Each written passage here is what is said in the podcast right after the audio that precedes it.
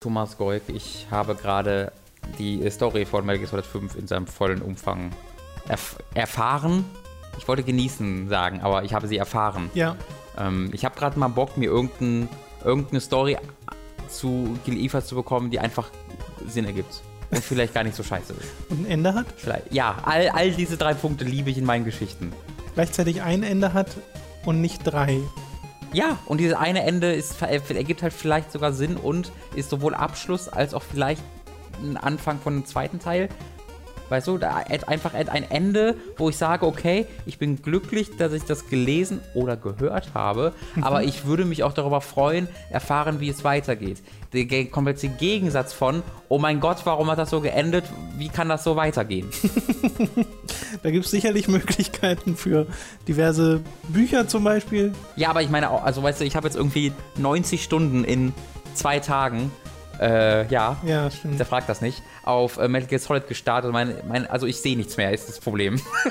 Meine Augen bluten äh, konstant, ähm, aber es war, konnte halt nicht aufhören. Deswegen ist das ein kleines Problem mit dem Lesen. Dann würde ich dir ein Hörbuch empfehlen, aber am besten nicht erste Teile von irgendwelchen Trilogien, sondern alleinstehende Sachen, die du so in, die dauern so vier, fünf Stunden, so Aha. Hörbücher. Und. Äh, gehst du einfach mal auf audible.de slash hooked. Aha, Sehr das ist wichtig. Das ist sehr, sehr wichtig. Nicht einfach nur auf audible.de gehen, sondern Nee. auf audible.de slash hooked. Das ist am wichtigsten. Und dann machst du da ein Probo Nur da bekommt ihr die und besten kriegst Bücher. ein Hörbuch und musst dafür nicht mal bezahlen. Genau. Und uns unterstützt ihr damit auch. Deswegen, indem ihr. Und im besten Fall, aber wir übernehmen keine Garantie dafür, habt ihr ein Buch, was eine Geschichte erzählt, die Sinn ergibt und ein Ende hat. Aber wie gesagt, keine Garantie dafür übernehmen, weil wir wissen ja nicht, was ihr lest, äh, euch anhört. Fifty Shades of Grey. Hat bestimmt ein gutes Ende. Und dann kam er. Ende. Oh je. Audible.de ist der Stuck.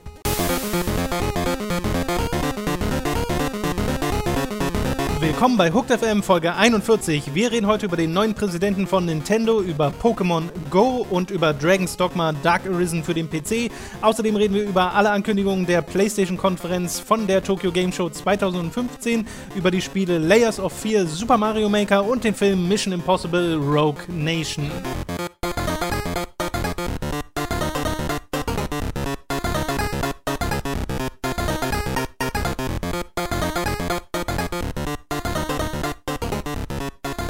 Glaube, du hast diese Woche genauso viel dieses eine Spiel gespielt wie letzte Woche. Mm, ja, jeweils 45 Stunden etwa. Krass. Damit doppelt so viel wie ich, so ungefähr. Ich Bis bin jetzt aber. ziemlich genau bei 90. Ich habe heute Morgen noch nachgeguckt. Achso, okay. Bis jetzt quasi auch mit der Story durch. Ja. Äh, und wie Ja. gesagt, wir wollen nach wie vor einen extra Podcast Ja. dazu machen, weil da gibt es ja einiges, über das man reden kann.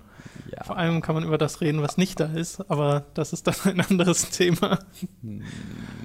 Wir kommen erstmal zu den News, ähm, bevor wir mit, den, mit der PlayStation-Konferenz der, von der TGS 2015 anfangen. Ein paar Sachen zu Nintendo, nämlich dass Nintendo einen neuen Präsidenten äh, an der Stelle von Satoru Iwata, der ja leider vor ein paar Wochen äh, verstorben ist, ernannt hat, nämlich Tatsumi Kimishima. Mhm. Ich hoffe, das ist Der. ungefähr der Name äh, so ausgesprochen. Der ist 65 Jahre alt und war über 20 Jahre bei der Sanba Bank of Japan. War unter anderem schon Chief Financial Officer bei der Pokémon Company, war auch schon mal Präsident von Pokémon USA Incorporated, war schon bei Nintendo of America, war da Director und Vorsitzender. Und äh, das sind so seine, seine Credentials, Der würde man Vorgänger sagen. von Reggie quasi, ne? Genau. Äh, bei Nintendo of America. Ja. Und jetzt ist er halt der, äh, der President of Nintendo und hat, ähm, also ich glaube, sie nennen es Fellows im Amerikanischen. Ich weiß nicht genau, was da ja, die deutsche, Fellow. was da die äh, deutsche Variante war. Es Kreativer sind sowas Kumpel. wie Berater halt. Also als Berater stehen ihnen zur Seite einmal Miyamoto als Creative Fellow, also als kreativer Berater, und einmal äh, Takeda, äh, der wie Architekt war unter anderem. Und das halt als technischer Berater, also einen technischen Berater und einen kreativen Berater und zu dritt managen die quasi Ja. jetzt Nintendo. Was wahrscheinlich heißt, dass Miyamoto und Takeda ein bisschen aus dem direkten Involvement raus sind mit den Spielen. Könnte ich mir vorstellen. Weiß ich Wenn sie nicht, jetzt eher so eher von eine- oben dirigieren, was mit der gesamten Firma passiert. Wobei ich bei Miyamoto mich schon Man weiß halt frage, nicht, was, was. das, was das für eine Ja. Jobbeschreibung ist, weißt Ja, du? Deswegen ist und ob, ob das vielleicht immer schon so war. Weil das tatsächlich irgendwie bei Google ist auch die höchste Position Google Fellow. Ja. Das ist tatsächlich irgendwie wohl ein Begriff in der Arbeitswelt. ja vielleicht gibt es ja dafür äh, auch einen deutschen Begriff, aber ist mir gerade nicht geläufig. Ähm, ja, das ist also äh, etwas, was passiert ist. Ja. Äh, ich habe auch Polygon-Artikel gelesen, wo sie spekulieren, dass das irgendwie nur übergangsweise so sein Der wird. äh, für ein Jahr unterschrieben, hat er gesagt. Genau, weil der halt auch schon mit 65 Jahren äh, recht alt ist. Ähm, und man spekuliert, dass da auch relativ schnell dann ein neuer Präsident Mhm. an seine Stelle tritt. Don Metric hat, glaube ich, gerade nichts zu tun. Da werden sich die Japaner drüber freuen. Wobei ich es lustig fände, wie Don Metric so total fragend zwischen den ganzen Japanern steht. Wo ist jetzt euer Fernsehen? Warte mal, ihr habt Ja. das rausgepatcht. Und was mit, was mit Sport? Wie ist Sport bei euch? Ja, Mar Mario Sport? What? Was ist Mario? Ich hoffe, dass bald wieder ein Nintendo Direct kommt oder etwas ähnliches, weil dieses Format fand ich sehr, sehr gut. Und ich hoffe, dass sie das beibehalten. Eine weitere Ankündigung, bei der ganz viele Leute auf äh, Twitter und in anderen sozialen Netzwerken so total abgegangen sind drauf, Was? Das kann ich nicht glauben, egal was es ist. war Pokémon Go. Die Ich kann Mobile-App. es wirklich nicht glauben. Es ist ganz komisch. Die Mobile-App, äh, die für 2016 angekündigt wurde, die, die Pokémon Company, Nintendo und äh, Niantic heißt der Entwickler, äh, zusammenarbeiten. Und Niantic hat vorher Ingress gemacht, was auch schon eine sehr beliebte äh, Smartphone-App war, so eine Art, ähm, nee, Augmented Reality-Spiel. Und das soll das ja auch werden. Also du gehst halt mit deinem Smartphone durch die Gegend, siehst die Pokémon quasi in echten Landschaften augmented äh, dargestellt und kannst sie fangen und kannst tauschen mit äh, Freunden, kannst sie gegeneinander kämpfen lassen und so weiter und so fort. Und das scheint richtig, richtig, richtig gut anzukommen, weil halt Ingress schon sehr, sehr beliebt war. Okay. Habe ich nie so ganz nachvollziehen können, auch Ingress nicht halt, weil du ist ja im Grunde geh zu Punkt A, bleib, bei Ingress war ja, glaube ich, du hast Punkte eingenommen. Dann musstest du eine Weile bei Punkt A bleiben, dann hast du Punkt A eingenommen. Und ich verstehe so die Faszination nicht von, ja, ich gehe nee, geh jetzt mal hier in den, äh, auf den Schulhof, da ist, äh, stehe ich ein bisschen rum und nehme jetzt einen Punkt ein und nehme mir eine Vita mit, damit Ja. das auch Spaß macht, oder? Ja, naja, bei Pokémon kann ich, glaube ich, die grundsätzliche Faszination schon verstehen, dass man es ein bisschen näher an das ranbringt, was Pokémon ist, nämlich in der Wildnis Ja. äh, Pokémon fangen. Und das soll ja dann auch so, geil, ein wenn er irgendwie kleines. so in den USA macht, dann kommt irgendwie echt so ein Bär angesprungen, denken sie, es ist im Spiel, dann stirbst du. es soll ja auch so ein kleines Addon geben, so ein kleiner Mini-Pokéball, den du irgendwie um, äh, um den Arm trägst. Oh. Der, ich weiß nicht genau, was er macht. Ich habe das nicht so ganz verstanden, wie das technisch funktioniert. Äh, aber ansonsten ist es halt so ein Augmented Reality-Spiel. Kann Ja, also durchaus ganz witzig werden, aber. Das ist wahrscheinlich auch ein bisschen so eine Frage, wie sozial, wie viel, wie viel Spaß du an sozialen Interaktionen hast, weil ich glaube, auch bei Ingress war ein großer Deal halt, dass du mit mehreren Leuten dich Ja, ja. an diesen Punkten triffst. das kann gut sein. Ähm, das hakt so Nee, alle Häkchen bei mir ab von, oh Gott, das möchte ich nicht. Hier ist halt auch dieser soziale und der Tauschaspekt. Ja. Und das siehst du auch im Trailer total, dass sie äh, da sehr viel Geld übrigens reingesteckt haben in den Trailer, weil die sind da ähm, quasi in Manhattan Mhm. und haben da so einen Kampf gegen Mewtwo und ganze Massen stehen da und jubeln dann, als Mewtwo Krass. gefangen wurde. Und ich denke mir so, okay, not So going to happen. cool. Ich werde auch Pokémon-Meister. ja. Also, Ich ja, werde hier und badly beaten in New York. ich bin da nicht ganz so im Hype drin, kann aber verstehen, wie man sich darauf freuen kann. Das war auch schon alles zu äh, Nintendo. Es gibt noch eine Ankündigung von Capcom, die unabhängig der TGS passiert ist, die uns beide sehr, sehr gefreut hat, nämlich Mhm. Dragon's Dogma Dark Mhm. Arisen erscheint Anfang nächsten Jahres, war es im Januar oder Februar? Januar. Januar für den PC. Fuck yes. Endlich, kann man dazu nur sagen. Wirklich? Es kam 2012 raus, das Ursprungsspiel. Oder? So lange schon Ich her. glaube, ich glaub, es ist oh nein. Weile her. Wirklich? Ja, ja, ich glaube, es war 2012 und 2013 kam Dark Arisen. Oh Ja. Gott. Genau. Und das kommt jetzt für den PC. Besser spät als nie, kann man da nur sagen. Dragon's Dogma war nämlich ein Spiel, was äh, richtig gut war. Ich habe es leider nie durchgespielt, wollte ich immer mal machen, weil äh, ich mehrere Leute kenne, die sagen, das hat eines der besten Spiele, die es so gibt. Und da Was- bin ich sehr mm. gespannt drauf. Also nicht von der Story her. Naja, von dem, was so passiert. Also ich weiß es wirklich nicht. Ja. Es heißt Es- halt, irgendwas Beklopptes passiert. Also das das- sehr, das- sein. Das finde ich ein sehr großes Statement. Es macht ein paar coole Sachen, würde ich sagen. Okay, alles klar. ähm, da, trotzdem bin ich da gespannt drauf. Ja, Vor allem will ich halt auch den Rest des Spiels einfach mal richtig spielen. Das habe ich nämlich nie gemacht. Ähm, und es war ja technisch nur mal. es lief auf den alten das. Konsolen, aber hätte deutlich besser laufen können und auch besser aussehen können, weil es war jetzt auch nicht so mega hübsch. Es war, es war, es war, es war, das war ganz komisch, weil wenn du die Kreaturen geguckt hast, waren die mega gut. aber der Rest halt nicht. Ja. Die Charaktere, also vor allen Dingen Charaktere waren halt die Ja. Hölle. Ähm, und da hat es halt wirklich fast dran gescheitert. Die Story war halt totaler Blödsinn. Ähm, das war alles nicht so gut, aber einfach dieses Erleben dieser Welt und das Kampfsystem, es war so, es war wirklich wie ein Devil May Cry. Im Grunde das, was Scalebound jetzt auch macht. Ne? Das hat ja vorher, das hat Ja. vorher ähm, Dragon's Dogma schon gemacht. Äh, großartiges Ding. Ich war da, das hatte ich damals gespielt, wo ich 2012, jetzt erinnere ich mich auch, das war auch 2012, weil da war ich im Urlaub für ein oder zwei Wochen, ich glaube zwei Wochen, äh, aber das waren zwei Wochen, wo alle arbeiten waren.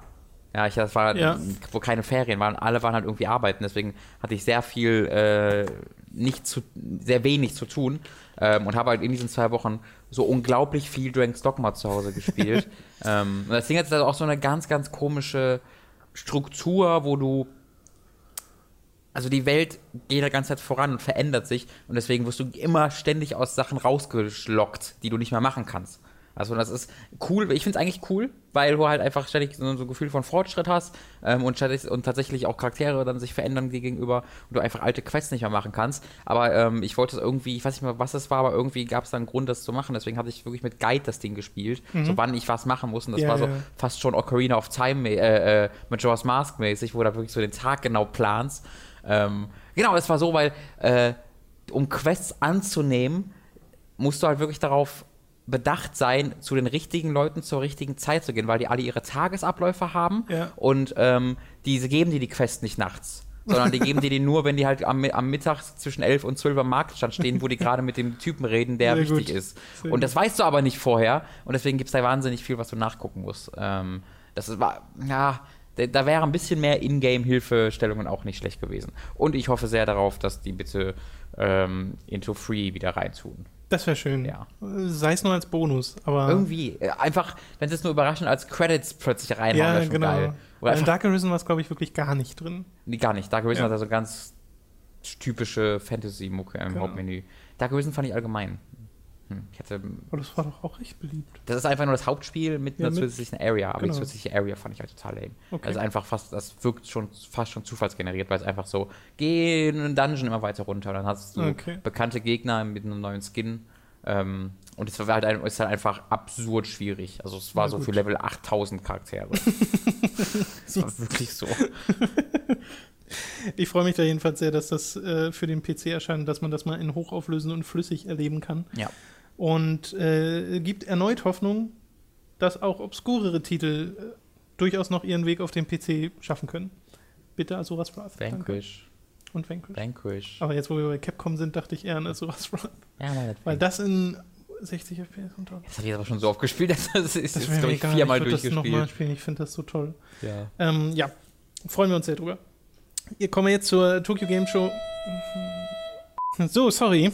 Es hat geklingelt, der Tom verjagt also unsere Postboten und sorgt dafür, dass wir nie wieder Pakete von euch Ja, ich bekommen. glaube schon. Wir haben, wir haben, das ist sehr, sehr merkwürdig hier. Wir haben gerade zwei äh, Lieferanten gehabt, die Pakete für Nachbarn abliefern wollen, Ja. damit wir die halt lagern. Ja. Und das können wir halt nicht machen, weil wir sind halt im Büro und wir sind halt abends nicht da, wenn die Leute kommen. Nee, mir geht es vor allen Dingen hier rum, weil es würde Ja, halt, wir hätten jetzt schon wieder von denen irgendwie ein Paket und dann von dem vorherigen Paket dann Genau. wieder zwei Pakete und dann klingelt es halt und wenn wir gerade eine Aufnahme machen, ist die Aufnahme dann am Ja. Arsch oder müssen pausieren. Das Ja. ist halt scheiße. Versucht das aber mal dem Postboten zu erklären, der so mäßig gut Deutsch kann.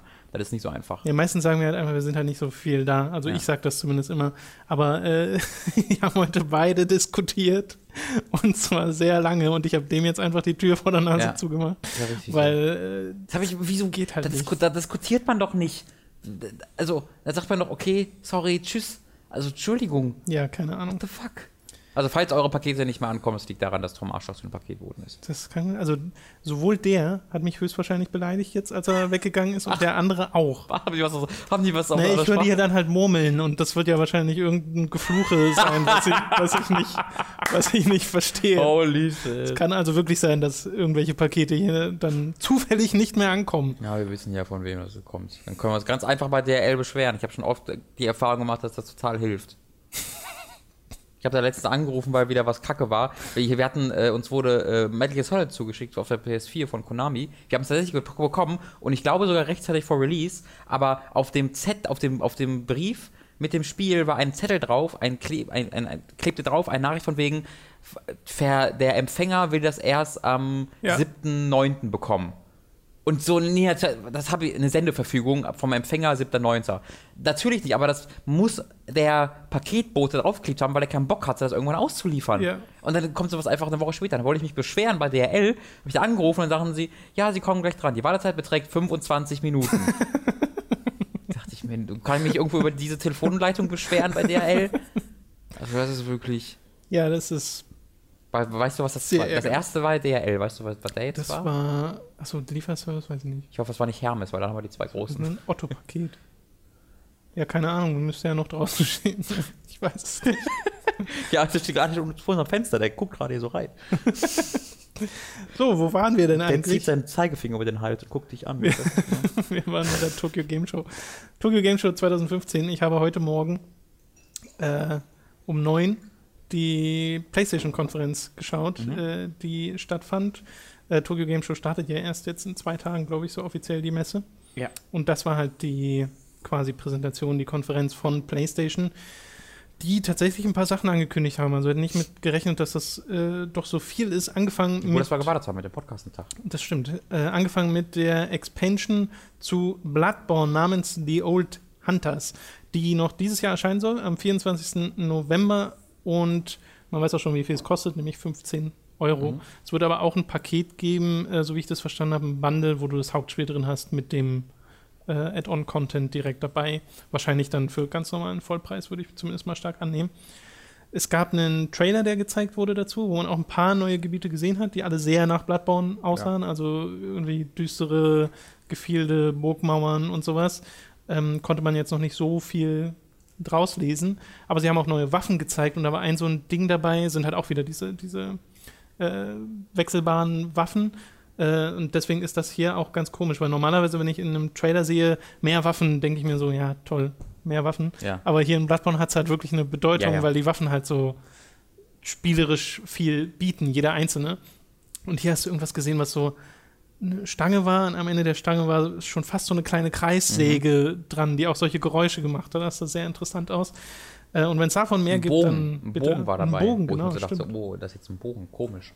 Ein paar neue Monster hat man auch gesehen und sie sagen, dass man ähm, den Albtraum der Jäger erlebt, die einst Bergenworths Geheimnisse bewachten. So. Endlich. Wer Bloodborne gespielt hat, weiß zumindest, was Bergenworth ist. Aber mehr kann ich daraus jetzt auch nicht lesen. Habe ich auch auf jeden Fall Bock drauf. Ja, ich hoffe, dass es hat mehr, einigen neuen Content, weil der Trailer war echt, wie du schon sagtest, viele alte Bosse und so zu sehen. Was Ja, ja, also in dem finde. Trailer hat man sehr viele alte Gebiete gesehen. Ja. Und auch alte Bosse, ja. Ich hoffe, das äh, lässt auf nichts zurückschließen. Ja, ich weiß es wirklich nicht. Who knows? Nicht, dass das dann so irgendwie ein New Game Plus ist mit so ein paar Modifikationen oder sowas. Mhm. Aber nee, es klingt so, als hättest du wirklich. Also es kann natürlich sein, dass sie neue Gebiete reingemacht haben, aber das nicht ein großes neues Gebiet ist, sondern mehrere kleine, die an verschiedenen Stellen sind. Und du deswegen nochmal. Das Spiel nochmal komplett durchspielen musst. Komplett bestimmten- durch das du musst Spiel einen. Gegenstand finden, aber das ist nur in der ersten Stunde, kannst du in der letzten Stunde den Kristallgolem finden und dann musst du dich Ja. rein teleportieren. Ja, so wird's, glaube ich. Könnte sein. passieren. Ja, ja, ja. Ist Ja, ich- immerhin von Miyazaki, ne? Also Birkenworth hört sich erstmal geil an, weil das ist eines der komplett ungenutzten Gebiete in Ja. äh, Blood. Das war so enttäuschend, ähm, weil du ganze Zeit von Birkenworth hörst und Birkenworth, du gehst da hin und es ist ein so eine Hütte. Na, du hattest ja, das ist jetzt ein kleiner Spoiler für Bloodborne, Ja, glaube ist ich. okay. Also spult mal nur 30 Sekunden vor. Du hattest ja äh, Bergenworth als dieses Universitätsgebäude Mhm. und das, was da drunter ist, ist ja eigentlich das, worum es geht, Mhm. nämlich das, was die da entdeckt haben, Ja. dieses alte Janem-Zeug. Und das sind die Chalice Dungeons Genau. gewesen. Also das war so die, die Story-Erklärung. Deswegen gibt es das auch im Spiel sozusagen, aber halt in Form der Chalice Dungeons. Und die sind halt storytechnisch jetzt nicht so spannend. Deswegen fände ich es auch sehr interessant, da Ja, mal ein wär- bisschen mehr zu Das wäre sehen. halt so ein Ding, wo man die ganzen so halt magische Experimente und da könnte Ja, man so viele, klar. wo was man halt mit diesem Viech äh, kurz sieht, wenn man das erstmal hinkommt, dieses große Spinnviech Ja. mit dem, Ja, ne? ähm, ich dachte, sowas, ich bekomme ich ganz das Gebiet mit sowas, dann ist es halt nicht. Es war sehr, sehr kurz im eigentlichen Spiel. So, was mich sehr gefreut hat, äh, ist die folgende Ankündigung, nämlich zum einen, dass das allererste Gravity Rush für die PlayStation 4 erscheinen wird als Remaster, äh, was sehr schön ist, denn das war ein tolles Spiel, hatte zwar ein paar kleinere Problemchen, vor allem im Kampfsystem, äh, und man muss dran denken, seinen Charakter aufzurüsten, damit man Spaß am Spiel hat. Was soll das heißen? wer, wer, sollte das vergessen? ja, komisch, ne? Das erscheint am 9. Februar 2016 äh, für die PlayStation 4 mit allen DLCs, die schon in der Vita-Version dabei waren. Das ist also auch ganz nett. Der Preis wurde allerdings noch nicht gesagt, deswegen mhm. hoffe ich mal nicht, dass es 70 Euro sind, weil das wäre ein bisschen fies. Und ein zweiter Teil äh, wurde ja schon vor einer ganzen Weile mal quasi enthüllt und angekündigt, also dass sie, ja. dass sie Gravity Rush 2 machen oder Gravity Days 2, wie es in, äh, im japanischen Original heißt. Und der wurde jetzt mit einem Trailer gezeigt, auch für 2016 geplant. Und das sieht wirklich wieder sehr, sehr hübsch aus, dieses Spiel. Nicht mal unbedingt aus technischer Sicht so krass umwerfend, aber der Artstyle, den finde ich halt super von ja. Gravity Rush. Und der kommt da wieder wunderbar zu tragen, weil es halt viel mehr Hardware-Power haben, auf die sie zugreifen können. Gameplay scheint gleichbleibend zu sein, was aber auch gut so ist, weil das ist ja relativ einzigartig, was du da in Gravity Rush gemacht hast.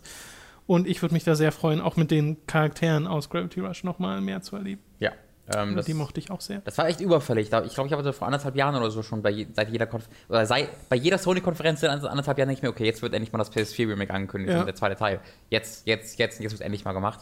Ich hatte ja Gravity Rush schon durchgespielt, letztes Jahr, glaube ich, erst. Ähm, wie, was Tom gerade meinte, falls ihr das noch nicht bekommen habt, ich habe das Spiel so ein Dutzend Stunden oder so, also sehr, sehr lange, äh, komplett ohne Upgrades gespielt, bis ich irgendwann im letzten Viertel oder in der zweiten Hälfte vom Spiel angekommen bin und sowas und keine Chance mehr gegen irgendwelche Gegner hatte und so frustriert wurde, bis ich irgendwann gemerkt habe, oh, ich habe acht Milliarden Erfahrungspunkte, die ja. ich mal machen sollte. Und dann war es ganz einfach und hat Spaß gemacht. ähm, das war sehr dumm. Aber äh, ich muss sagen, beim zweiten, beim Trailer zum zweiten Teil dachte ich die ganze Zeit, das ist der Trailer für das Remake. Ähm, weil von den Szenarios selber das ist total identisch. Ähm, die sind da wieder, oder die sind da wieder halt in der Stadt rumgeflogen und so. Das, da fand ich ein bisschen schade, dass das so nichts Neues gesehen im Trailer für den zweiten Teil. Ja, ich glaube, ähm, ich weiß, was du meinst. Es bleibt sich halt da wahrscheinlich, also ich schätze mal, sie sehen so, dass sie sich stilistisch treu bleiben. Mhm. Aber ich hoffe auch, dass es noch mehr geben wird, außer jetzt wieder eine Stadt, die so schwebt. Genau, stilistisch finde ich völlig in Ordnung, weil es stilistisch ja auch richtig gut fand, aber es wirkt halt wie das exakt gleiche Szenario mit der exakt gleichen Stadt. Ähm, ja. Das fände ich ein bisschen lame. War allerdings auch ein relativ kurzer Trailer. Ja, zwei Minuten ging da, glaube ich. Das war doch nur so ein anderthalb Minuten Ding. Na gut. Mit irgendwie 20 Sekunden Logo. Ja. Äh, der ja. Trailer zum Remaster wieder anfängt, finde ich übrigens super. Mit der Katze, die, die nach unten. Ach so, ja, ja. Das ist sehr gut gemacht. Äh, Freue mich auf jeden Fall, dass es da mehr gibt von dieser, ja, jetzt Franchise. Äh, weil Gravity Rush war ein wirklich äh, schönes Spiel und holt das mal nach. ich hoffe, sie haben es auch so ein bisschen verbessert in puncto Steuerung und so, weil ich weiß noch, ich hatte immer mal wieder ein bisschen so, oh Mann, das ist, ah, ich will dahin, oh nee, Gott. Das, aber das meinte ich gerade mit äh, Kampfsystemen, weil ja, das fand ich das, war problematisch, weil du knapp daran vorbeifliegst. Genau, sehr so, oft ja. knapp an Gegnern vorbeigeflogen bist. Da ja. fehlt so ein bisschen Feintuning oder irgendeine Lockdown-Funktion oder sowas, äh, würde da schon helfen. So, dann noch etwas, was sehr erfreulich ist, was angekündigt wurde, wo ich auch noch nicht weiß, ob das ob und wann das in, im Westen erscheinen wird, nämlich das Remake zu Yakuza 1. Yes. Äh, das angekündigt wurde. Auch so krass, weil da habe ich mir auch so vor einem halben Jahr gedacht, warum, ah man, die haben Yakuza 1 und 2 für Wii U in Japan remake. Das hat sich, glaube ich, 100 Mal verkauft ungefähr. Wirklich unglaublich schlechte Verkäufe gehabt. Ähm, ich dachte mir, warum denn für die Wii U? Mach doch mal ein richtiges. Ja. Und bam. Da ist es für PS4 und PS3, so wie ich das verstanden habe. Ja. Und sie haben auch gesagt, dass Teil 6 kommt im Herbst 2016 in Japan. Und bei uns soll noch Ende des Jahres äh, Teil 5 rauskommen. Ja. Dieses Jahres meine ich. Oktober kommt es, glaube genau. ich. Ich glaube irgendwie im Herbst. Bin mir nicht sicher, ja. Also mehr Yakuza. Ja, also eine Reihe, die ich endlich mal nachholen will, äh, immer noch nicht getan habe. Und jetzt kommt auch noch ein Remake von Teil 1, wo ich mich dann frage, wartet man dann da drauf? oder? ich habe ja Yakuza 3 halt äh, ausschließlich gespielt bisher. Ähm, aber das halt komplett durch, irgendwie 60 Stunden lang oder so und fand es grandios. Äh, Finster habe ich angefangen, wirklich nur eine Stunde und dann aber kam irgendwas anderes wieder, deswegen ähm, liegt das noch auf meinem. War das nicht der Niklas, der uns das vorbeigebracht Schreibtisch. Hat? Den dritten Teil, das kann sein. Ich glaube, es war Niklas. Bin mir nicht ganz sicher. Ähm, Falls ja, vielen Dank nochmal. Deswegen, also ich weiß nicht, ob ich den ersten Teil nochmal spielen würde, weil ich ja schon die komplette Story im im Flashback vom dritten Teil ja, gesehen, dass ja. du hast ja die, die als Filmversion, also 30 mhm. Minuten Filme, den ersten und zweiten Teil da in dem, in der, bei der Disc von Teil 3 dabei. Ähm, deswegen kenne ich die Story jetzt im Großen und Ganzen schon, auch wenn ich sie wieder fast komplett vergessen habe.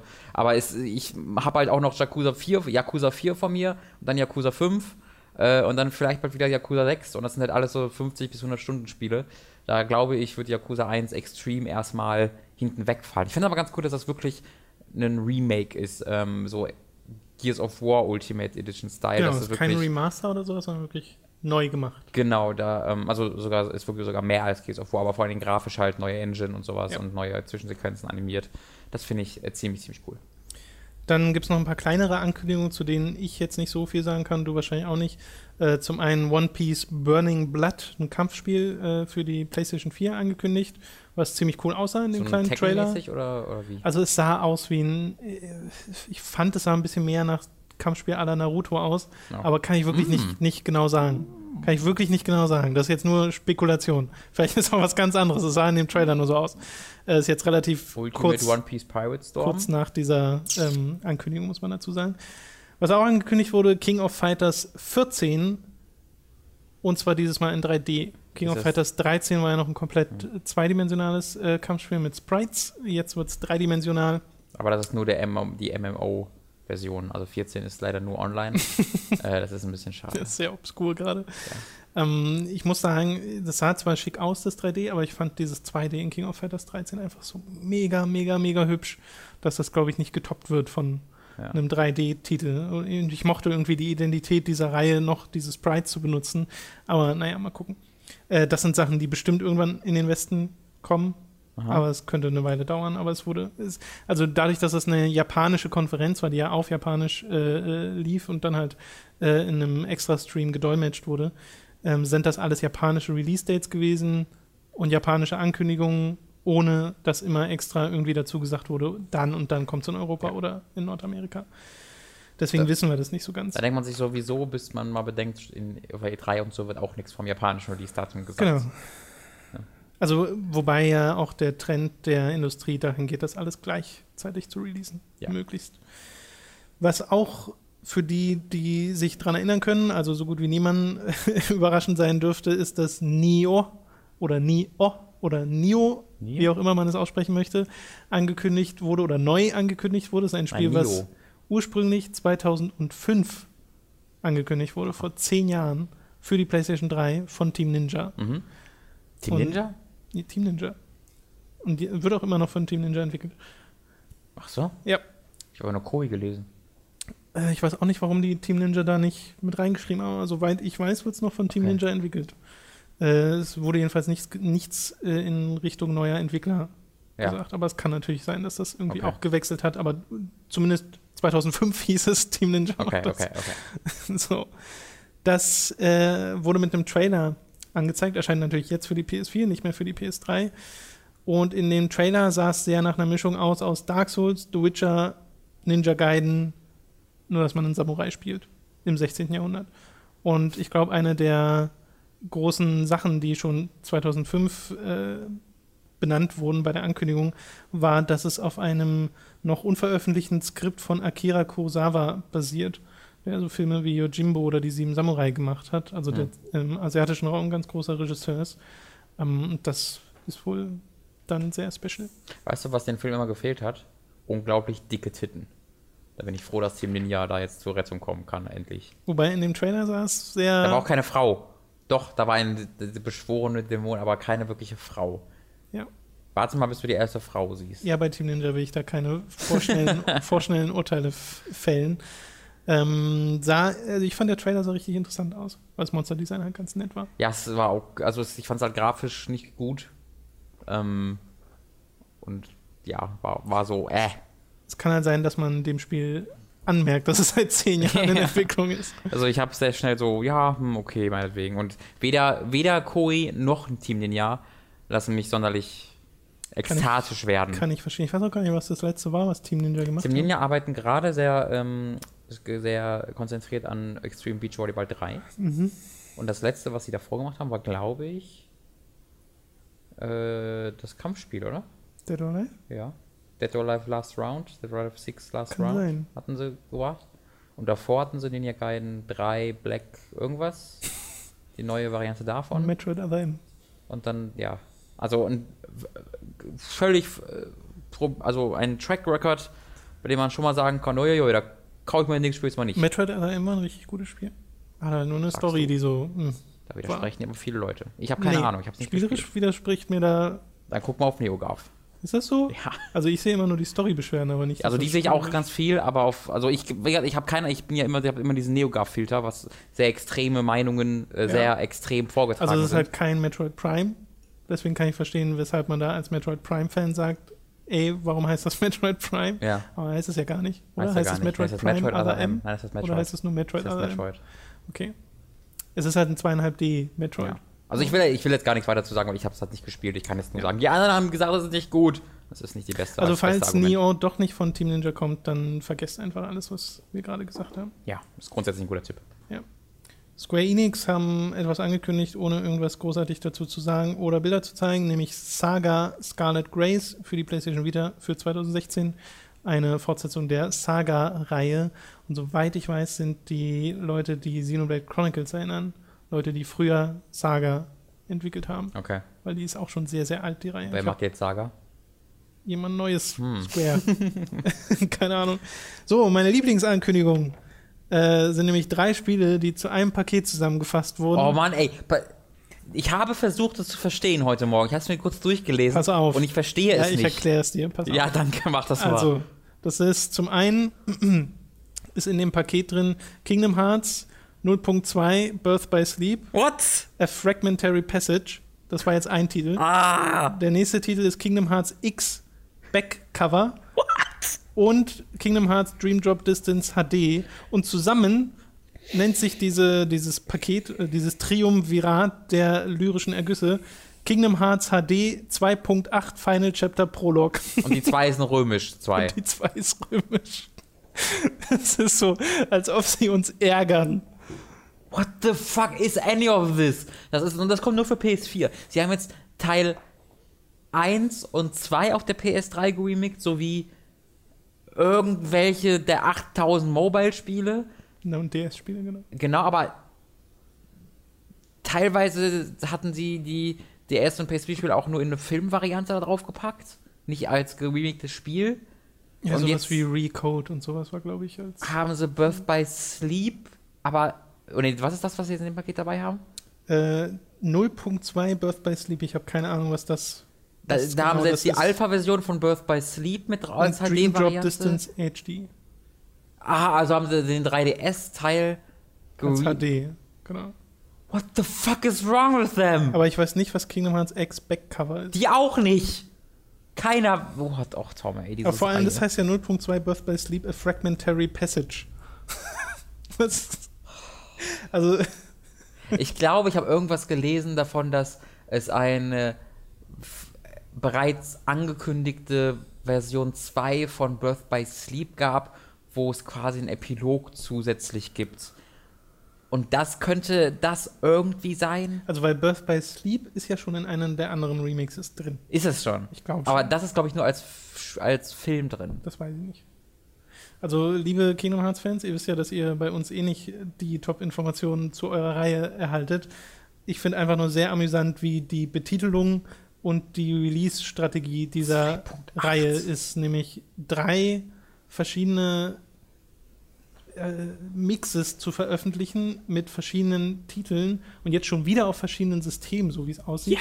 Ähm, w- kurz bevor Teil 3 oder kurz bevor ist noch Ja. relativ, ne? zwei Jahre bevor Teil 3 rauskommt, äh, es ist halt es ist halt einfach komisch. Für jemanden, der außen steht, der nichts mit Kingdom Hearts zu tun hat, ist diese Benennung, ist Kingdom Hearts HD römische 2.8 Final Chapter Prolog, was Wörter sind, die, Final die, Chapter die, sich, Prolog die, die sich direkt fein. widersprechen. Das ist halt einfach sehr, sehr komisch. Final. Naja, das ist der Prolog zum Final Chapter, das meinen sie Ja. wahrscheinlich. Ach, bring, es wurde ja vorher geleakt, nämlich Final, äh, Kingdom Hearts 2.9.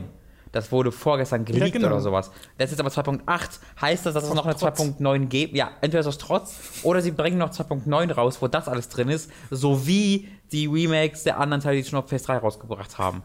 Auch das könnte ich mir vorstellen. Weil warum bringen die jetzt nicht auf PS4? Ach, Tom, das ist alles, das ist alles tragisch und komisch. Das ist wirklich sehr komisch. What the fuck? So, äh, machen wir dann mal den Sprung zum nächsten Spiel, äh, das auf den Namen hört 13 Sentinels Aegis Rim. Ist ein Spiel, was entwickelt wird von Atlas und Vanillaware. Und Vanillaware sind die Macher von Odin Sphere oder Dragon's Crown zuletzt. Und das sieht man sehr stark, weil der Artstyle ist wieder im Endeffekt fast der, also nee, eigentlich ist es nicht der gleiche, aber man sieht irgendwie sehr, dass das von ihnen kommt. Ja. Es ist halt nur nicht dieses überproportionale Riesenmuskeltypen und ganz große Brüste bei den Frauen, sondern halt normale Proportionen bei den äh, Spielfiguren.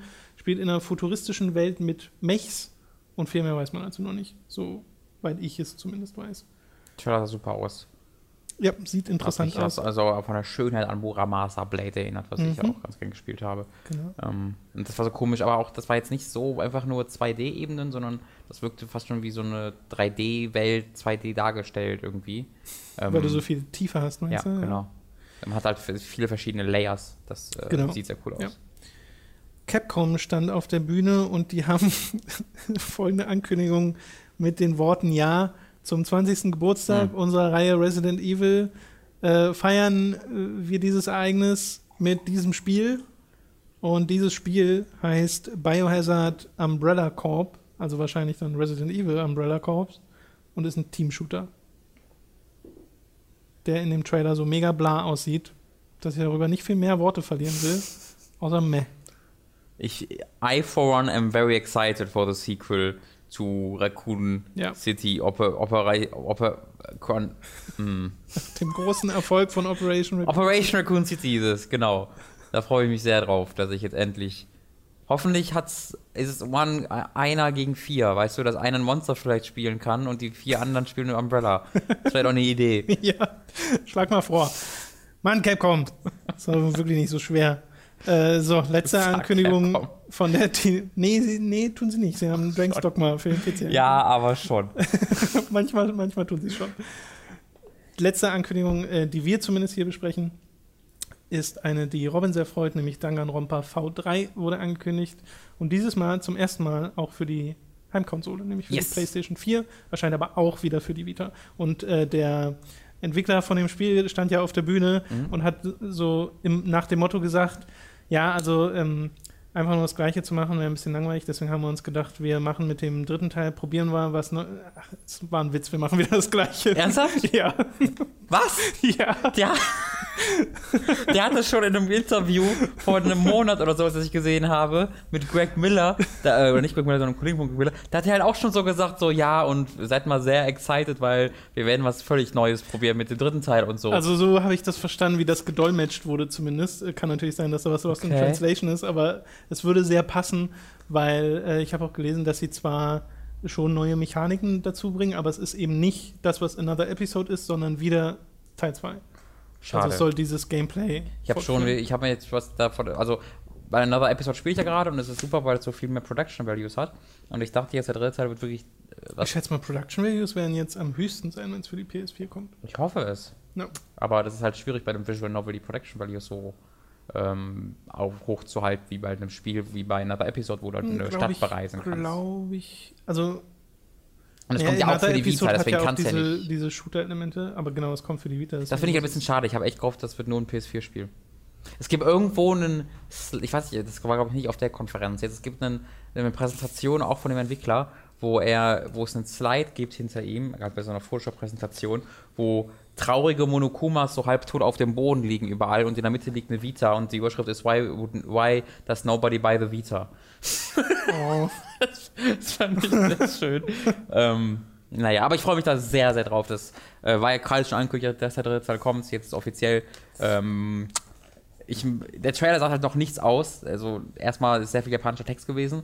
äh, aber du siehst halt auch nur Monokumas, die aus Another Episode sind.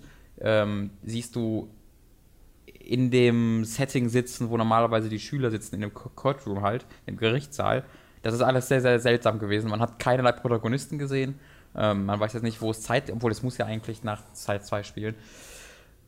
Es ist sehr viele Fragezeichen, aber ich bin sehr optimistisch, weil äh, das, er kann, glaube ich, nichts falsch machen mit der Reihe, weil die so absurd und seltsam ist, dass es keine wirklichen Regeln gibt, an die er sich halten gerade muss. sagen, bisher haben sie dich doch noch nicht enttäuscht, oder? Nee, haben sie nicht. Na. Also ich bin ja immer noch größerer Fan von Zero Escape, aber Mhm. ich mag diese Reihe auch sehr, sehr gerne. Okay. Ja, das war schon mal quasi der erste News-Drop aus der TGS 2015. Mal gucken, ob da noch was kommt zu im Verlauf der nächsten Woche. Werden wir dann wahrscheinlich im nächsten Podcast besprechen. Das war es auf jeden Fall für die News für diese Woche. Kommen wir zu den Spielen, die wir gespielt haben, beziehungsweise die ich gespielt habe. Du hast ja nur, nur Metal Gear gespielt. Ich habe wirklich seit dem zweiten, seit dem zweiten, äh, seit dem 1. September ausschließlich Metal Gear gespielt. Bis auf davon abgesehen, wenn ich hier im Büro war und andere Sachen spielen musste, ähm, die halt für uns sonst gezockt, ähm, äh, Mad Max und Forza. Aber wenn, sobald ich vor zu Hause war und hier die Arbeit getan habe, habe ich ausschließlich ja. Metal gespielt. Ich habe ein Horrorspiel gespielt im Early Access namens Layers of Fear und das hat mich sehr, sehr überrascht. Es ist noch nicht fertig, ist wie gesagt Early Access, das heißt, das Spiel ist so zur Hälfte, würde ich schätzen, nach dem, was ich gespielt habe, ähm, vollständig. Irgendwann im Spiel kommt halt einfach, gehst einen Gang lang und dann kommt so eine, so eine Schrift, vielen Dank fürs Spielen der Early Access Version, bald geht's weiter, mhm. so nach dem Motto. Und es ist ein First-Person-Spiel. Spielerisch erinnert es sehr an äh, Gone Home. Mhm.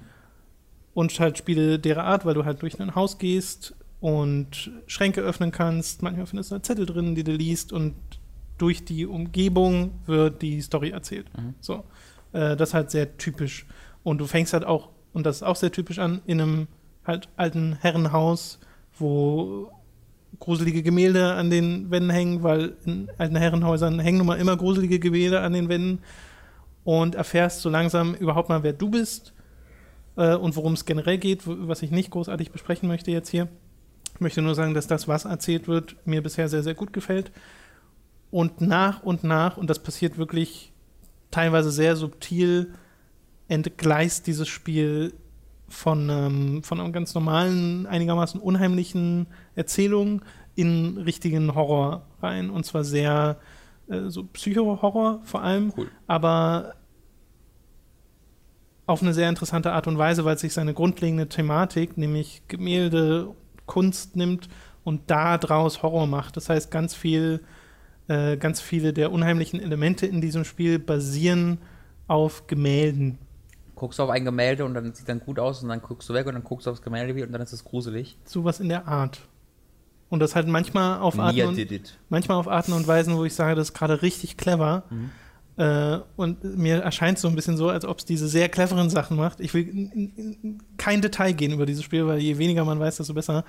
Äh, jedenfalls habe ich trotzdem das Gefühl, dass es diese cleveren Sachen macht und sich damit ein paar billige Sachen erkauft. Okay. Weil manchmal ja, Fenster ganz schnell zu, was ja. neben dir ist und du erschreckst dich total. Das hat PT auch ab und zu gemacht. ja, das ist so, da denke ich mir so, oh, das ist so billig, aber ja. ich bin halt gerade so on edge durch die ganzen anderen Sachen.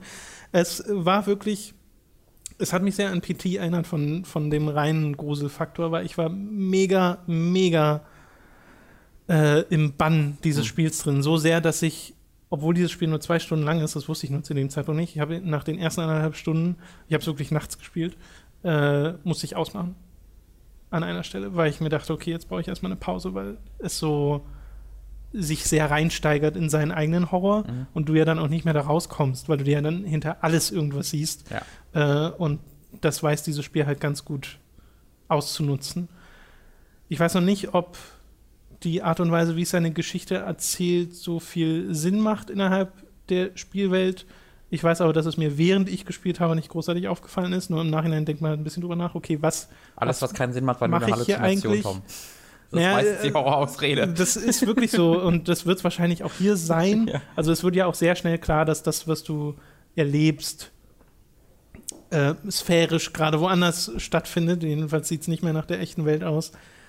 Äh, ja, macht sehr, sehr viele Spielereien mit dem Medium und äh, kann ich euch nur empfehlen. Möchte, wie gesagt, nicht viel mehr drüber sagen. Hat mich total überrascht. Fand ich mega gruselig. Ist äh, auch sehr, sehr clever an manchen Stellen. Deswegen Layers of 4. Äh, holt euch das mal. Wartet eventuell noch, bis es äh, fertig ist. Aber, ach, weiß nicht, es ist, ist schwierig. Schwierig zu sagen bei einem Early Access Spiel. Ich finde, das, was da ist, dem merkt man nicht an, dass es Early Access ist, weil bis auf ein paar äh, so Performance-Ruckler an manchen Stellen habe ich nichts bugtechnisch mhm. gemerkt mhm. oder hatte ich keine kantigen Stellen, wo ich jetzt gesagt hätte, oh, das wirkt aber unfertig, sondern es, es sieht auch richtig, richtig gut aus und läuft mit der Unity Engine, äh, die eine Zeit lang mal einen schlechten Ruf hatte, was sich in letzter Zeit so ein bisschen wandelt, weil sie so mega äh, ja, vielfältig einsatzbar ist. Mhm. Also sowas wie Hearthstone läuft ja auf der Unity Engine und dann hast du halt eben auch so Spiele wie Layers of 4, die so ganz kurz vor dem grafischen Niveau sind von so etwas wie PT. Also es sieht wirklich, wirklich gut aus. Ja. Und äh, deswegen schaut da mal rein, wenn ihr ein gutes Horrorspiel haben wollt. Äh, wir werden das noch bei Time to 3 spielen auf meinen Pochen hin, weil ich will unbedingt Mats, vor allem Mats' Reaktion darauf sehen, nachdem er uns bei PT so viele schöne Momente beschert hat. Ja, Weil ich möchte ihn auch auf dieser Couch hier stehen sehen. Äh, und das könnte dieses Spiel schaffen, mal gucken. Bin ich auf jeden Fall sehr gespannt ich drauf. finde gut, dass Mats, dass ich so Mats als Puffer habe, dass ich nicht ganz so, so wie eine große Pussy wirke, weißt du, weil wenn Mats nicht da wäre, würde ich halt voll seine Rolle einnehmen. Ich bin so ganz kurz ein bisschen weniger als er, aber eigentlich nicht. Ja, weil Mats ist halt so lustig gewesen, also bei PT, gerade weil er ständig aufhören wollte, Ja. aber den Controller schon längst wieder in der Hand hatte und nach vorne gegangen ist. Das ist halt so faszinierend. Ich bin froh, dass Mats diese Spiele spielt. Ja. Ich sag's mal so. Okay. Aber so ging es mir halt auch, als ich das selbst gespielt habe. Ne? Und wenn du das alleine spielst, ist ja wahrscheinlich der Effekt nochmal Ich weiß nicht, ob ich alleine spielen kann. vervielfacht. Ähm, ich meine, ich habe auch Condemned und so alleine gespielt, aber ich mache dann meistens Licht an oder sonst irgendwas. Aber Condemned ist ja auch sowas, wo du dich ja in gewisser Weise wehren kannst. ja. Es gibt es ja in sowas wie PT. Also PT habe ich ja mehrmals auch nachdem Ja, wir es gespielt ich- haben, PT selbst angeschmissen und ich merke halt, obwohl ich genau weiß, was dieses Spiel macht, nach zehn Minuten bin ich wieder so drin, Ja. dass ich denke, okay, jetzt würde ich gerne eigentlich wieder aufhören. Ja. Aber, äh, also, ich würde nicht sagen, dass es genauso krass ist wie PT Layers of 4, aber es kommt verdammt nah dran. Und ich hätte nicht gedacht, dass ich so kurz nach PT so wie- wieder so ein Spiel kriege, äh, was weiß, wie man Horror macht. Von daher Layers of 4 absolute Empfehlung. Keine Sorge, in zwei Jahren bekommst du all die PT-Nachahmer, die gerade entwickelt werden. Als ich einen, einen Review-Code für, äh, Preview-Code für Layers of 4 angefragt habe bei dem Entwickler, dessen Namen ich leider gerade nicht weiß, ich habe es mir auch nicht aufgeschrieben, verzeiht, äh, haben die mir noch ein anderes Spiel von sich äh, quasi zeigen wollen, haben mir dafür auch einen Steam-Code gegeben, nämlich Brawl. Das gibt es schon seit August äh, letzten Jahres, glaube ich sogar. Äh, das ist ein Bomberman-Spiel, also nimmt sich dieses Bomberman-Grundgerüst, führt dort verschiedene Charaktere, also damit auch quasi Klassen ein, die Spezialfähigkeiten haben und hat, und das ist eigenartig, einen Singleplayer-Modus, der mega creepige kleine Geschichten erzählt um seine Charaktere herum. Und die Charaktere sind halt sowas wie ein kleines äh, Kind mit so einem Dämonenteddy oder einen Clown Mhm. und halt alles auf gruselig gemacht. Und ich Okay. finde es halt interessant, dass sie da quasi sich schon gedacht haben, okay, wir machen irgendwas mit Horror, aber machen auch Bomberman. ja. und jetzt sich gesagt haben mit Layers of 4, ja komm, wir machen ein richtiges Horrorspiel. Ähm, dieses Brawl, ich habe es wirklich nur relativ kurz gespielt, deswegen ist das nur ein Ersteindruck, wirkte in der Story jetzt nicht so mega ausgereift. Also es, das wirkt halt wirklich wie so ein richtiges Indie-Ding, hey, wir probieren mal aus, ein Bomberman-Spiel zu machen, aber sind dabei steuerungstechnisch und von der Präsentation her noch nicht ganz da, wo ich sagen würde, äh, das ist eindeutig eine Empfehlung für Leute, die dieses Gameplay mögen. Obwohl ich es interessant finde, die, sich die Bomberman-Formel zu nehmen und mit verschiedenen Klassen das ein bisschen zu erweitern. Ja. Dass du halt ähm, so Sachen hast wie Spezialfähigkeiten, dass du eine Lane quasi komplett bomben kannst, instant. So. Das kann auf lange Sicht total imbalanced sein, das weiß ich nicht, weil ich ja auch noch nicht annähernd alle Charaktere mal ausprobiert habe oder sowas. Aber es klingt auf jeden Fall interessant, weil wenn jetzt jemand zu mir einfach nur sagen würde, lass mal Bomberman spielen, würde ich sagen, ich habe schon so viel Bomberman in meinem Leben gespielt, muss ich jetzt nicht das Original nochmal zocken. Wenn, dann bitte mit einem Twist. Und äh, das ist das hier halt wirklich, also die, so diese creepy Variante. Aber hat mich jetzt nicht mega umgehauen. Ja. Also Layers of 4 war da wirklich eine ganz andere Nummer, wo ich mir denke, wie kann das so aus dem Nichts kommen?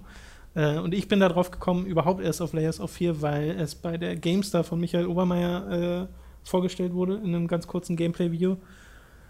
Und ich habe auch schon gesehen, dass PewDiePie das vor ein oder zwei Wochen Wissen wir auch, woher Michael Ohrmeier das hat. gespielt hat. ja, also wer PewDiePie guckt, für den ist das wahrscheinlich schon ein alter Hut. Hm.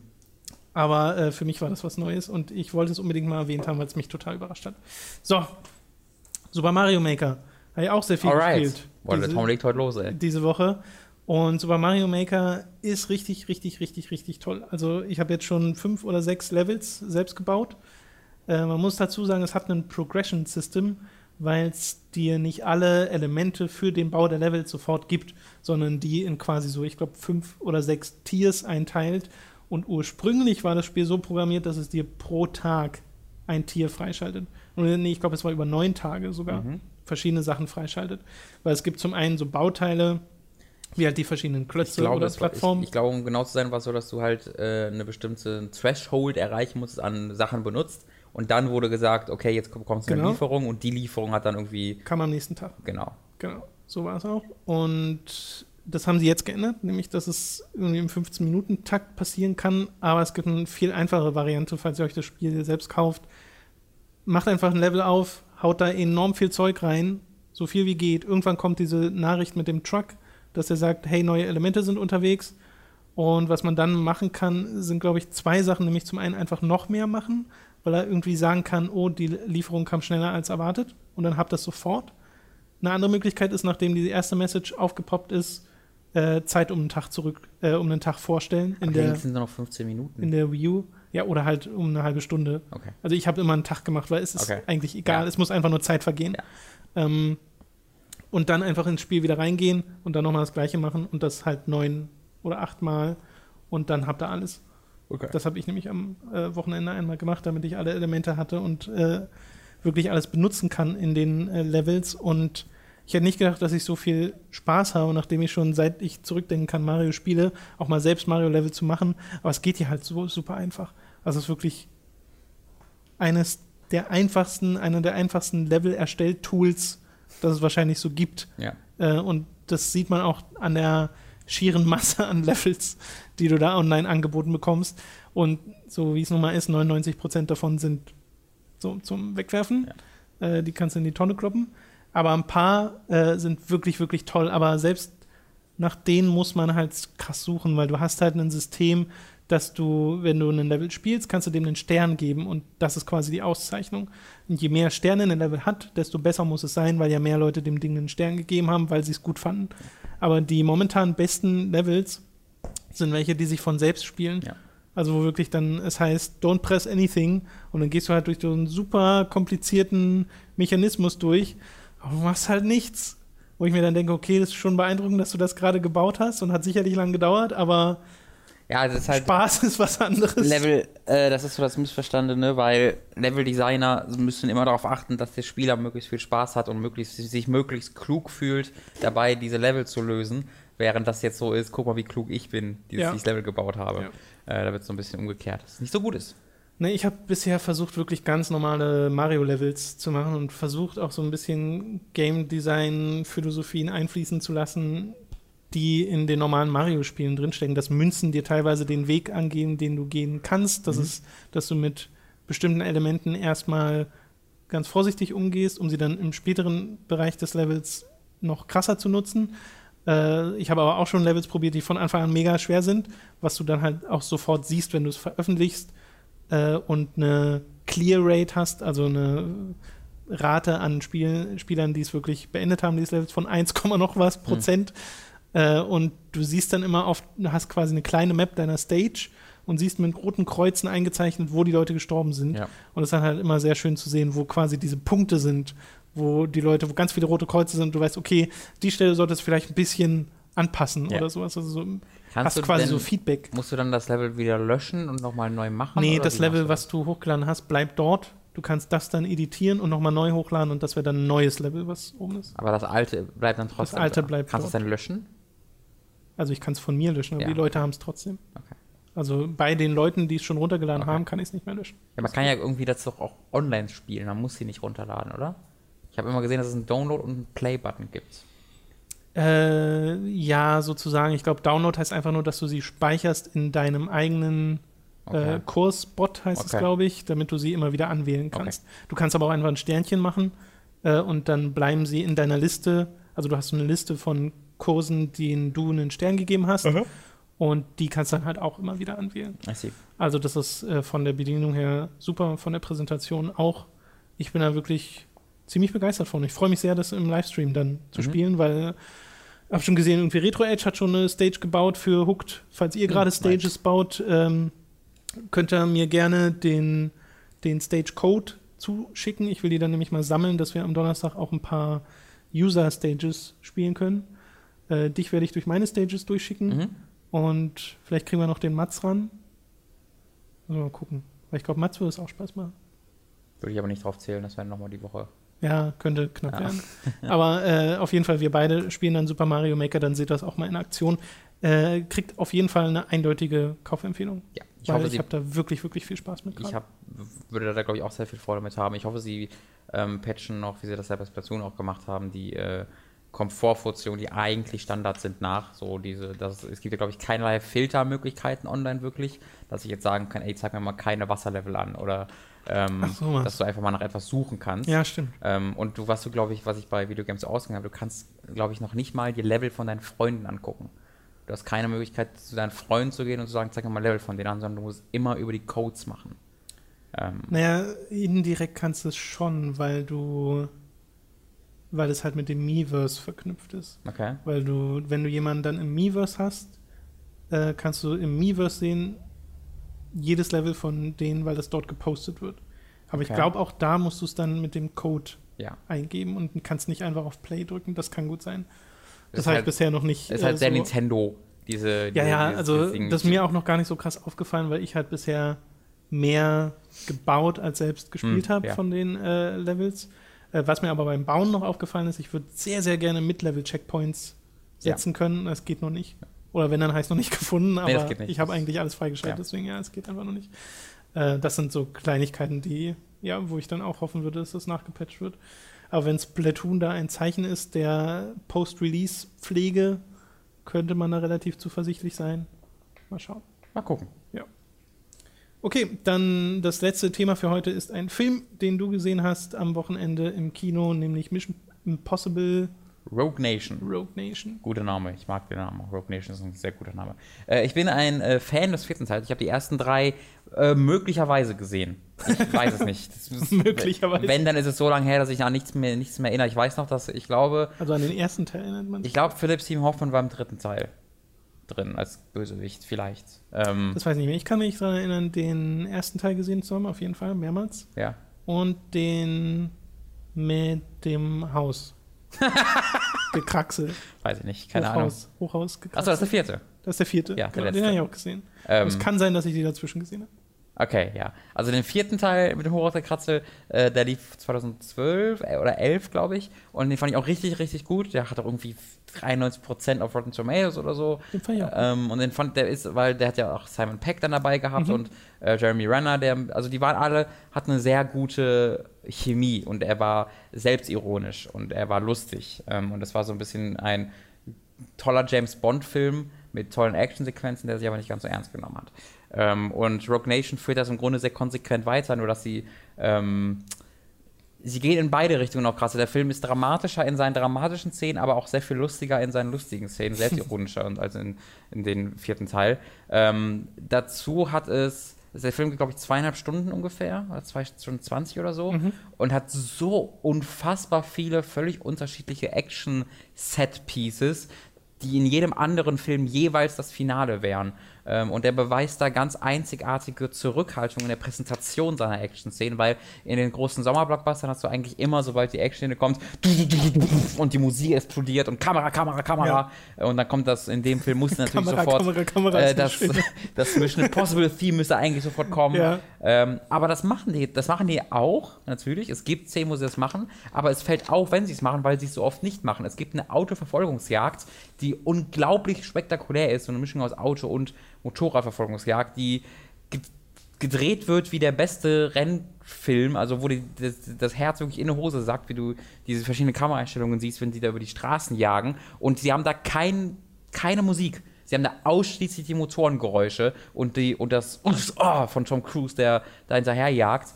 Unglaublich gut. Es gibt eine Opernszene, wo sie ausschließlich die Oper am Hintergrund laufen haben und du hast dann krasse Action-Szenen, die aber nicht durch dieses Bum und Bum irgendwie untermalt werden, sondern durch dieses sehr langsame und sehr epische äh, Opergesinge. Und das passt aber perfekt dazu dann irgendwie. Es gibt ihm einfach ein ganz eigenes Gefühl und du hast dann halt dieses Setting einfach, die sind so hinter der Bühne und währenddessen hast du dann im Vordergrund, wie das Bühnenbild sich hin und her wechselt und die Scheinwerfer kommen und so. Es ist unglaublich gut gemacht. Äh, du hast eine Gravity-artige Szene äh, unter Wasser, wo du äh, einen kontinuierlichen Shot hast und wo einfach nur du so völlig paranoid wirst, weil der halt einfach keine Luft hat und oh mein Gott, der ist schon so lange da und die Kamera geht immer weiter und hört nicht auf und äh, du hast auch keine Musik, sondern nur einen Herzschlag, der immer schneller wird im Hintergrund. also wirklich spektakuläre Dinge, die ich mir von einem Sommer-Blockbuster in dieser Form eigentlich nicht erwarte. Ähm, Dazu halt den typischen Humor, wie ich gesagt, den man schon kennt. Und eine neue Schauspielerin. Oh, fuck, jetzt habe ich den Namen nicht. Sie heißt, glaube ich, Rebecca irgendwas. Ähm, müsst ihr mal bei IMDb gucken. Ich habe ihren Namen leider gerade nicht im Kopf. Das ist, soweit ich weiß, ihre erste große Rolle. Ähm, sie ist quasi der Hauptcharakter neben Tom Cruise. Ein neuer Charakter auch in der Serie. So eine. Ähm, vielleicht eine Geheimagentin, vielleicht eine Böse, man weiß es tatsächlich nicht. Man, sie ist immer, immer so zwischen allen Stühlen, man weiß jetzt nie, auf welch, welcher Seite sie ist. Und sie ist so ein übelster Badass, also sie kickt einfach so krass die Ärsche in diesem Film. Das ist eine, es ist, es ist großartig, das anzusehen, wie auch Tom Cruise und zu denkt so, hm, okay, alles klar. Ähm, äh, und Tom Cruise natürlich selbst äh, macht ja auch die ganzen Stunts, also diese Flugzeugszenen, die man in den Trailern kennt, die ist ja tatsächlich ohne CGI, die ist ja echt. Tom Cruise hat sich wirklich bei einem startenden Flugzeug mit einem Harnisch an, das, an die Außenseite des Flugzeugs gekettet. Das ist völlig pervers, ja. aber hat er halt gemacht. Ähm, und äh, diese, aber diese, diese Schauspielerin ist ein, eine großartige Neuerung für den Film, auch weil sie es vermeiden, das direkt zu so einer krassen Love Story werden zu lassen, sondern es ist wirklich was, wo es um Respekt geht und äh, ähm, Kollegen, Kollegentum. Was auch immer. Freundschaft? Ähm, bitte? Freundschaft? Ja, so ähnlich. Nicht wirklich, aber so ein bisschen. Ähm, und dann hast du einen grandiosen Bösewicht, also einen wirklich grandiosen Bösewicht, der in dem besten Bond-Film den Bösewicht hätte spielen können. So einen wirklichen, wenn er böse ist, starte dich an wie so ein wie so ein Fisch mit so großen Augen, der wirkt immer wie so ein Alien. Wenn er, wenn er böse ist, ist immer sehr ruhig normalerweise, aber wenn er dann emotional wird, denkst du dir so, holy shit, Alter. Kennen wir den Schauspieler? Ähm, Sean Harris heißt der. Der ist auch relativ, also der hat auch relativ wenig gemacht. Mhm. Ähm, der ist schon länger unterwegs in Hollywood, aber wenn du jetzt nur so die größeren Filme kennst, dann ähm, hast du den auch noch nicht so wirklich gesehen. Und das macht er auch absolut großartig. Äh, irgendwas war, war noch, was, was der Film richtig gut gemacht hat fällt mir gerade nicht ein. Aber das sind ja schon so ein paar Punkte, äh, wo man schon sehr glücklich ja. aus dem Kino gehen kann. Das war ein Adrenalinschub nach dem anderen, gleichzeitig aber auch tolle Charaktere gehabt. Ich habe sehr oft sehr laut gelacht tatsächlich. Ähm, es gibt so nach dem zweiten Drittel des Films, weil du quasi so eine Action-Szene nach der anderen hast, äh, müssen sie ein bisschen so mit der Story hinterherkommen. Die Story hat halt unglaublich viele Wendungen und Doppelagenten und Triple-Agenten und dann gibt es äh, drei verschiedene Geheimdienste und den Bösewicht. ähm, deswegen ist es da teilweise wirklich, hat, hat die Story Mühe, da hinterherzukommen.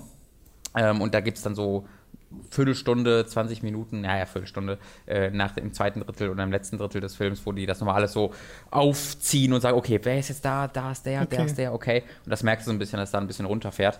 Ähm, aber äh, ist keine Kritik wirklich am Film, weil ich würde den jetzt sofort nochmal im Kino gucken. Okay. Hat mir richtig, richtig viel Laune gemacht. Wir sind wirklich, ich glaube, es gab selten eine Zeit, wo es bessere Sommer-Blockbuster gab, die einfach qualitativ besser waren als momentan. Es gab aber auch Jurassic World. Nein, gab's nicht. Der dreht Star Wars 7, ne? Äh, 8. Das ist so tragisch. Hä? Der Regisseur von Jurassic World ist der Regisseur von Star Wars Episode 8. Der nächsten, nachdem die jetzt dieses Jahr kommt. Okay. Das ist Episode 7 und Episode 8 wird Colin irgendwas haben, der Regisseur von Jurassic World. Why? Just why? Und äh, hier, genau das wollte ich noch erwähnen, bei Mission Impossible. Ähm, gedreht und geschrieben hat Mission Impossible 5 der Drehbuchautor von Edge of Tomorrow. Und Edge of mhm. Tomorrow mhm. ist schon ein unglaublich unterschätzter Film. Den habe ich jetzt schon dreimal gesehen, davon einmal mit Mats und Mats fand auch ziemlich gut. Ähm, der ist halt sehr ähnlich von der Art, wie er einerseits Action-Sequenz präsentiert, aber andererseits als immer wieder sehr lustige Comedy, ohne die Action wirklich. Das ist immer die Gefahr, ne? wenn du Comedy in deinen Actionfilm hast, dass du deine Action lächerlich werden lässt, weil, ja. die, weil niemand irgendwas ernst nimmt. Und sowohl die, Mission die beiden letzten Mission Impossible-Filme zumindest, als auch Edge of Tomorrow, schaffen es großartig, ähm, Drama zu erzeugen, aber trotzdem noch ständig so ein bisschen in die Kamera zu zwinkern, weil sie wissen, wie blöd es ist. Ähm, ja, also Mission Impossible, wenn, wenn ihr James Bond-Fan seid, ähm, müsst ihr es euch angucken, weil das ist, es hätte auch ein grandioser James Bond-Film sein können. Es ist ganz interessant, wie diese Action-Filmreihen, die alle irgendwie in den 90ern fast oder frühen 2000ern gestartet werden, immer weiter eskalieren. Ja.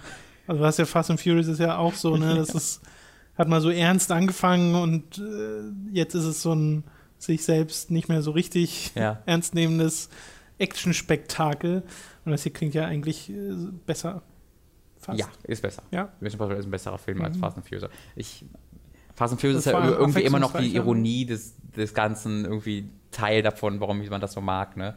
Ähm, aber Mission Impossible ist auch ganz ohne Ironie und guck mal, was das für eine Serie ist, lol. Einfach ein echt gutes. Ja. Schön. Ja. Okay. Damit äh, haben wir auch diesen Podcast geschafft. Wie gesagt, holt euch Layers of Fear und Super Mario Maker und guckt Mission Impossible. Läuft nicht mehr lang, also ich, der läuft jetzt schon eine ganze Weile, glaube ich, im Kino. Jetzt im IMAX liegt der nur noch irgendwie einmal am Tag, alle zwei Tage. Okay. Also- ja, läuft ja auch schon, ja, stimmt. Genau, müsste man dann vielleicht jetzt reichen. Aber kann ich, ist ein Kinofilm. Wenn ihr, wenn ihr da Bock drauf habt, guckt ihn im Kino an. Ähm, Sound ist da echt wichtig. Okay. Gut, dann hören wir uns nächste Woche. Schaltet beim Livestream ein, schickt uns eure Super Mario Maker Levels, falls ihr welche habt. Und bis zum nächsten Mal. Tschüss.